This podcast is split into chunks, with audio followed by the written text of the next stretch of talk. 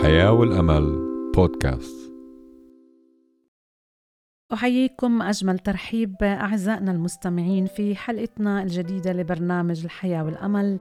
منصلي لهذا النهار حتى يكون مليان بالفرح والرجاء مع إذاعتنا الحياة والأمل AWR 360 منرحب بكل مستمعينا من كل أنحاء العالم أينما كنتم. نحن معكم ولأجلكم. حلقتنا لهذا اليوم بعنوان أين كان الله عندما تقع الويلات بالعالم؟ وبالفعل هذا سؤال طرحه أحد الأشخاص الذي لا يعرف الله وطرح عدة أسئلة. وواحد من الأسئلة يقول أين كان الله عندما وقع الزلزال المدمر في سوريا وتركيا قبل أشهر؟ ونحن نسأل أيضا أحيانا به أسئلة أخرى. أين كان الله بوقت وباء الكوفيد الكورونا؟ أين هو اليوم بحرب أوكرانيا وحرب الأراضي المقدسة؟ وأين هو بقتل الأبرياء أينما كانوا في هذا العالم؟ هل كان الله نائما؟ أم أنه لا يبالي بما يحدث للناس وتلذذ عند سماع صرخات عذابهم مثل ما بعض الناس يتقولون؟ من حق أي شخص أعزائنا أن يطرح أي سؤال عن الله وعن أعمال الله وعن إرادة الله. ولكن الملفت للنظر والمثير للعجب أن يطرح شخص لا يؤمن بالله أصلا بوجوده هذه الأسئلة. فإن كان الله هو مجرد خرافة عجائزية لهذا الإنسان أو أسطورة شعبية لا وجود له فلماذا يتطاول غير المؤمن بوجود رب ومبدع للكون على الله بطرح أسئلة تنم عنه والاستهزاء والافتراء والحط من مجد الله وسلطانه. كلنا نعرف بأن هذا كل هذه الويلات لم تكن الأول ولم تكن الأخيرة. كذلك ما أكثر الكوارث التي وقعت خلال مسيرة التاريخ مثل البراكين العواصف الحرائق والفيضانات. وأنه سقط نتيجة لحدوثها عشرات بل مئات الملايين من الناس. كذلك يرتكب أعداء الحياة يوميا جرائم قتل ضد البشرية وخصوصا الأطفال والأجنة في الحروب والإجهاض وأعمال الإرهاب. فلماذا لا يتم التطاول على الله بسبب قتل الأطفال نتيجة عمليات الإجهاض التي تكون يومية أو بسبب الحروب المدمرة؟ كل من يطالع الكتاب المقدس بعقل يبحث عن الحق وليس بمواقف عدائية مسبقة. يكتشف جملة من الحقائق عن الله وعن الإنسان وعن خليقة الله. وأذكر من جملة هذه الحقائق ما يلي الله خالق كل شيء في الوجود وفي البدء خلق الله السماوات والأرض بتكوين واحد واحد. يعرف الله كل ما في الوجود وليست خليقة غير طاهرة قدامه بل كل شيء عريان ومكشوف لعيني ذلك الذي معه أمرنا. بعبرانيين إصحاح 4 وآية 13 أيضا يقول أما عرفت أما أم لم تسمع؟ إله الدهر الرب خالق أطراف الأرض لا يكل ولا يعيا ليس عن فهمه فحص. شعياء 40 وآية 28 وكذلك يا لعمق غنى الله وحكمته وعلمه ما أبعد أحكامه عن الفحص وطرقه عن الاستقصاء. روميا 11 33 الله قدوس وصالح الرب صالح ومستقيم بمزمور 25 8 وكذلك يقول إشعياء 6 3 قدوس قدوس قدوس رب الجنود مجده ملء كل الأرض. وأيضا بنقرأ في سفر الرؤيا آخر سفر في الكتاب المقدس إصحاح أربعة وآية 80 قدوس قدوس قدوس الرب الإله القادر على كل شيء الذي كان والكائن والذي يأتي. الله يحب جميع الناس الذي خلقهم؟ إذ قال في إنجيل يوحنا 3 16 أنه هكذا أحب الله العالم حتى بذل ابنه الوحيد لكي لا يهلك كل من يؤمن به بل تكون له الحياة الأبدية. كذلك ونحن قد عرفنا وصدقنا المحبة التي لله فينا. الله محبة ومن يثبت في المحبة يثبت في الله والله فيه.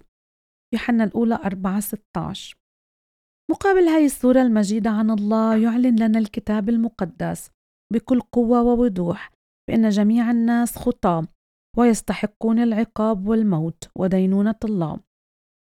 وهناك ثلاث آيات فقط تبرهن وتبين حقيقة وشمولية الخطية لكل الناس. إذ يقول ليس إنسان لا يخطئ. في ملوك الأول 846 أيضا الجميع أخطأوا وأعوزهم مجد الله. رومية 3 23 كذلك بإنسان واحد دخلت الخطية إلى العالم وبالخطية الموت. هكذا اجتاز الموت إلى جميع الناس. إذ أخطأ الجميع. رسالة إلى روميا إصحاح 5 12 وبسبب خطايا وشرور ونجاسات هذا العالم أي بسبب سقوط الإنسان في الخطية وبسبب ما يعمل الإنسان من أعمال غير مسؤولة ضد الطبيعة التي خلقها الله بصورة رائعة ومتقنة ومتوازنة. مثل بث الغازات السامة وخلع أشجار الغابات وتغيير مجاري الأنهار وبناء سدود المياه والبحيرات الاصطناعية. وكثرة الحروب والمتفجرات. فإن الكرة الأرضية أصبحت في وضع قابل لكل التغييرات المدمرة للحياة.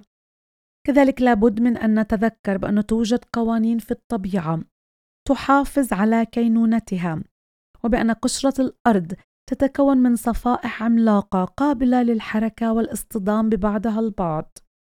وكل هذه الحقائق الأخلاقية والطبيعية تؤدي إلى نتائج كارثية على الناس. مثل الزلزال الذي يحصد حياة الكثيرين. نقرأ برومية 8 18 ل 22 كلمة الله القائلة فإني أحسب أن آلام الزمان الحاضر لا تقاس بالمجد العتيد أن يستعلن فينا. لأن انتظار الخليقة يتوقع استعلان ابناء الله إذ أخضعت الخليقة للبطل. ليس طوعا بل من أجل الذي أخضعها على الرجاء. لأن الخليقة نفسها أيضا ستعتق من عبودية الفساد إلى حرية مجد أولاد الله. فإننا نعلم أن كل الخليقة تئن وتتمخض معا إلى الآن. تساعدنا هذه الحقائق العظيمة والمفرحة والمؤلمة في نفس الوقت في فهم ورؤية ما يحدث في العالم وبشمولية وعمق يفوق كل ما أبدعه الجنس البشري من فلسفات وأيديولوجيات ومدارس فكرية كذلك. حيث تساعدنا هذه الحقائق عن الله ال- الذي هو يعيش في حياتنا اليومية في سلام وثقة وطمأنينة. وذلك لأننا نعلم أن كل الأشياء تعمل معا للخير للذين يحبون الله الذين هم مدعوون حسب قصده. رمية 8 28 ويرى الله ويعرف كل ما يجري في نفس الوقت.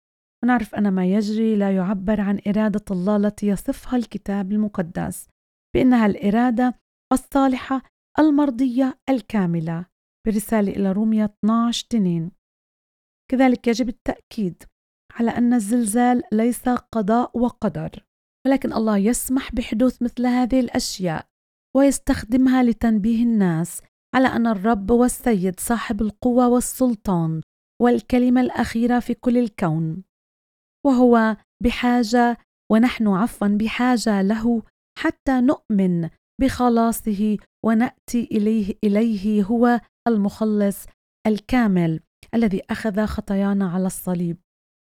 أما بالنسبة للأطفال الذين قتلوا ويقتلون في الحروب والزلزال وعمليات الإجهاض فنحن نؤمن بأن كلمة الله قائلة رب المجد يسوع أثق بأن هؤلاء الأطفال لهم ملكوت السماوات. دعوا الأولاد يأتون إلي ولا تمنعوهم لأن مثل هؤلاء ملكوت الله. لوقا 18 وآية 16 إذا من ناحية أخرى أعزائنا المستمعين لا يمكن للبشرية أن تقدم عزاء لقلوب المتألمين بسبب وفاة أطفالهم أو أن تجيب على سؤال مصير أطفالهم الموتى. وذلك بدون الثقة بوعود الله المتعلقة بالأطفال. كذلك فإن ما يحدث من كوارث فيه دعوة للناس من أجل التفكير بوضعهم الروحي الأخلاقي والتوقف عن أعمال الشر والخطية وأن يعودوا من كل قلوبهم تائهين عفوا تائبين إلى الله الذي حتما سيغفر لهم ويرحمهم بدافع من محبته لهم. أما بخصوص السؤال للتهكم عن نوم الله وقت الويلات فإن علينا أن نعرف ونتذكر حقيقة رائعة عن الله وهي أنه لا ينعس ولا ينام حيث يقول بمزمور 121 آية 3 و4 لا ينعس حافظك إنه لا ينعس ولا ينام إذا أعزائنا أين الله وسط المآسي؟ كيف يمكننا أن نواجه الضيقات والمآسي؟ أين نجد القوة للتعامل مع الخوف والمحن والمصائب؟ إلى أي درجة يمكننا الاعتماد على الله؟ هل يمكننا أن نثق به وقت الأزمات أو حتى في الأوقات العادية؟ سؤال آخر الهجمات الإرهابية أين هو الله؟ كل هذه الأسئلة التي طرحناها في البداية والآن يقول في إنجيل متى إصحاح 11 وآية 28 تعالوا إلي يا جميع المتعبين والثقيل الأحمال وأنا أريحكم. الله هو الخالق الكون هو يطوق أن نعرفه وهذا هو سبب وجودنا هنا. رغم أن الله نعتمد عليه ونختبر أيضا قوته ومحبته في حياتنا ونلمس عدله وقداسته وعطفه فهو دائما يقول هاي الكلمات أن نأتي إليه هو الإله نأتي إليه بكل أتعابنا وأثقالنا وأحمالنا. وهو يريحنا. الله بخلافنا يعلم ما سوف يحدث غدا وما سيحدث في الأسبوع القادم وما سيحدث في العام القادم. قال الله لأني أنا الله وليس آخر الإله وليس مثلي مخبر منذ البدء بالأخير ومنذ القديم بما لم يفعل. الله يعلم كل ما سوف يحدث في العالم والأهم من ذلك هو يعلم ما سوف يحدث في حياتك. وسيكون هناك من أجلك. إن اخترت أن تملكه على حياتك. فهو يخبرنا أنه سوف يكون ملجأنا وقوتنا. إذ يقول في مزمور 46 واحد الله لنا ملجأ وقوة عونا في الضيقات وجد شديدا. ولكن علينا أولا أن نطلب بإخلاص. وتطلبونني فتجدونني إذ تطلبونني بكل قلوبكم. إرميا 29 13 هذا لا يعني أن من يعرف الله معرفة شخصية ويثق به لن يتعرض للأوقات الصعبة. هذا غير صحيح. فعندما تحدث هجمة إرهابية بمكان ما وتتسبب بالمعاناة والموت لكثيرين فإن المؤمنين بيسوع المسيح يعرفون الله سيتأثرون وسيصابون أيضا. ولكن الفرق أنهم يملكون السلام والقوة التي مصدرها وجود الله في حياتهم. وقد صاغ الوحي ذلك على لسان بولس الرسول. المؤمنين بقوله مكتئبين في كل شيء لكن غير متضايقين متحيرين لكن غير يائسين مضطهدين لكن غير متروكين مطروحين لكن غير هالكين. كورنثوس الثاني صحاح أربعة وآية ثمانية.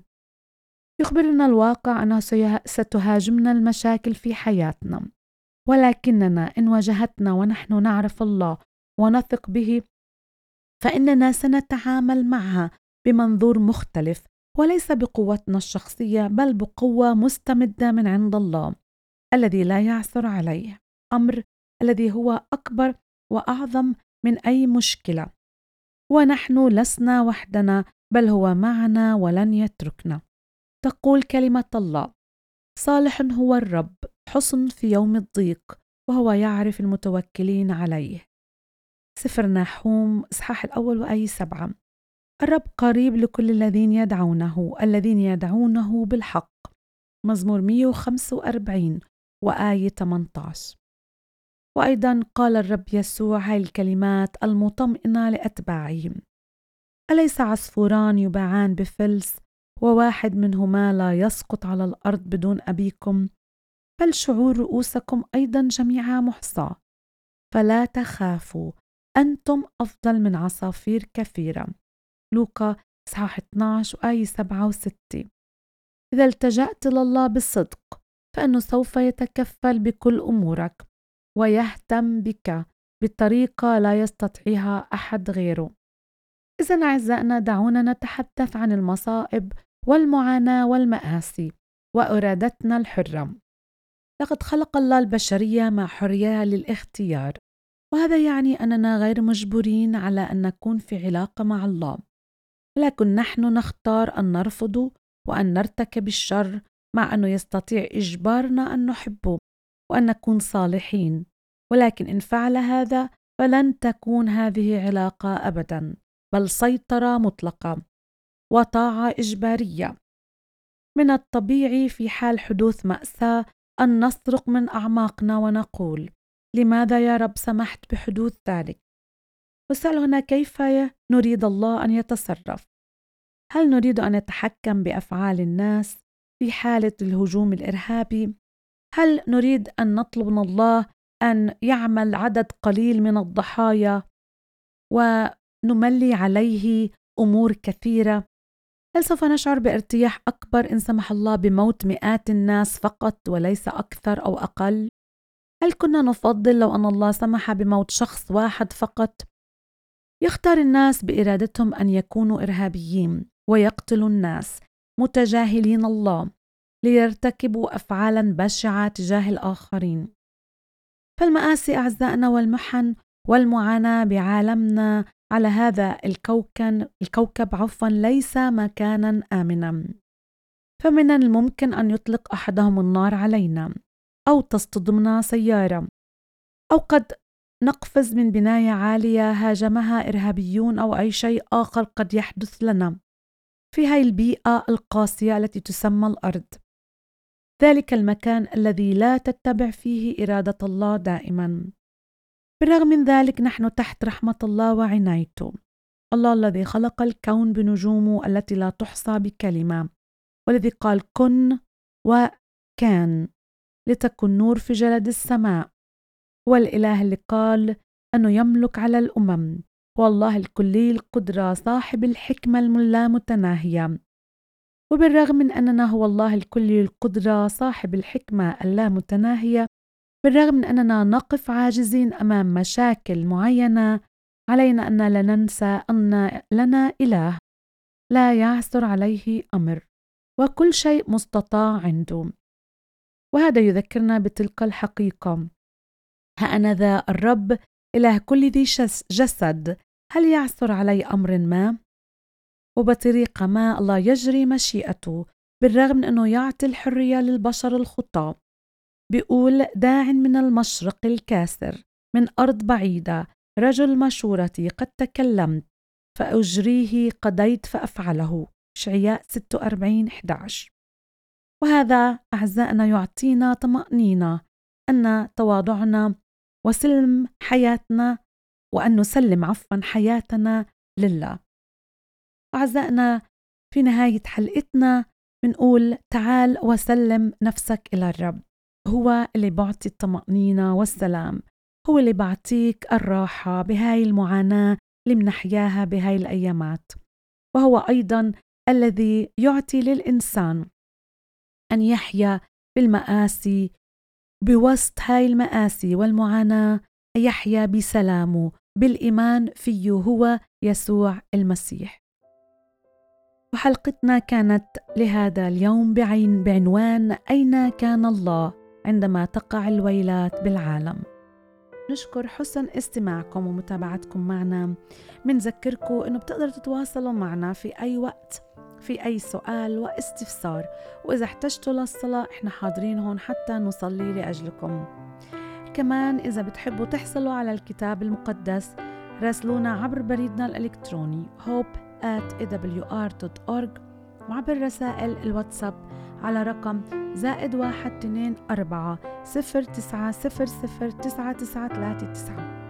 تابعونا عبر منصات التواصل الاجتماعي من فيسبوك إنستغرام ويوتيوب. at awr slash arabic. والبث الحي المباشر لإذاعة صوت الحياة والأمل. وبتقدروا تتابعونا على مختلف منصات البودكاست من سبوتيفاي أنغامي أبل وجوجل بودكاست لإذاعة الحياة والأمل. أعزائنا بنلتقي معكم في حلقة جديدة من برنامج الحياة والأمل. دمتم برعاية الله ونعمة ربنا يسوع المسيح مع جميعكم وإلى اللقاء.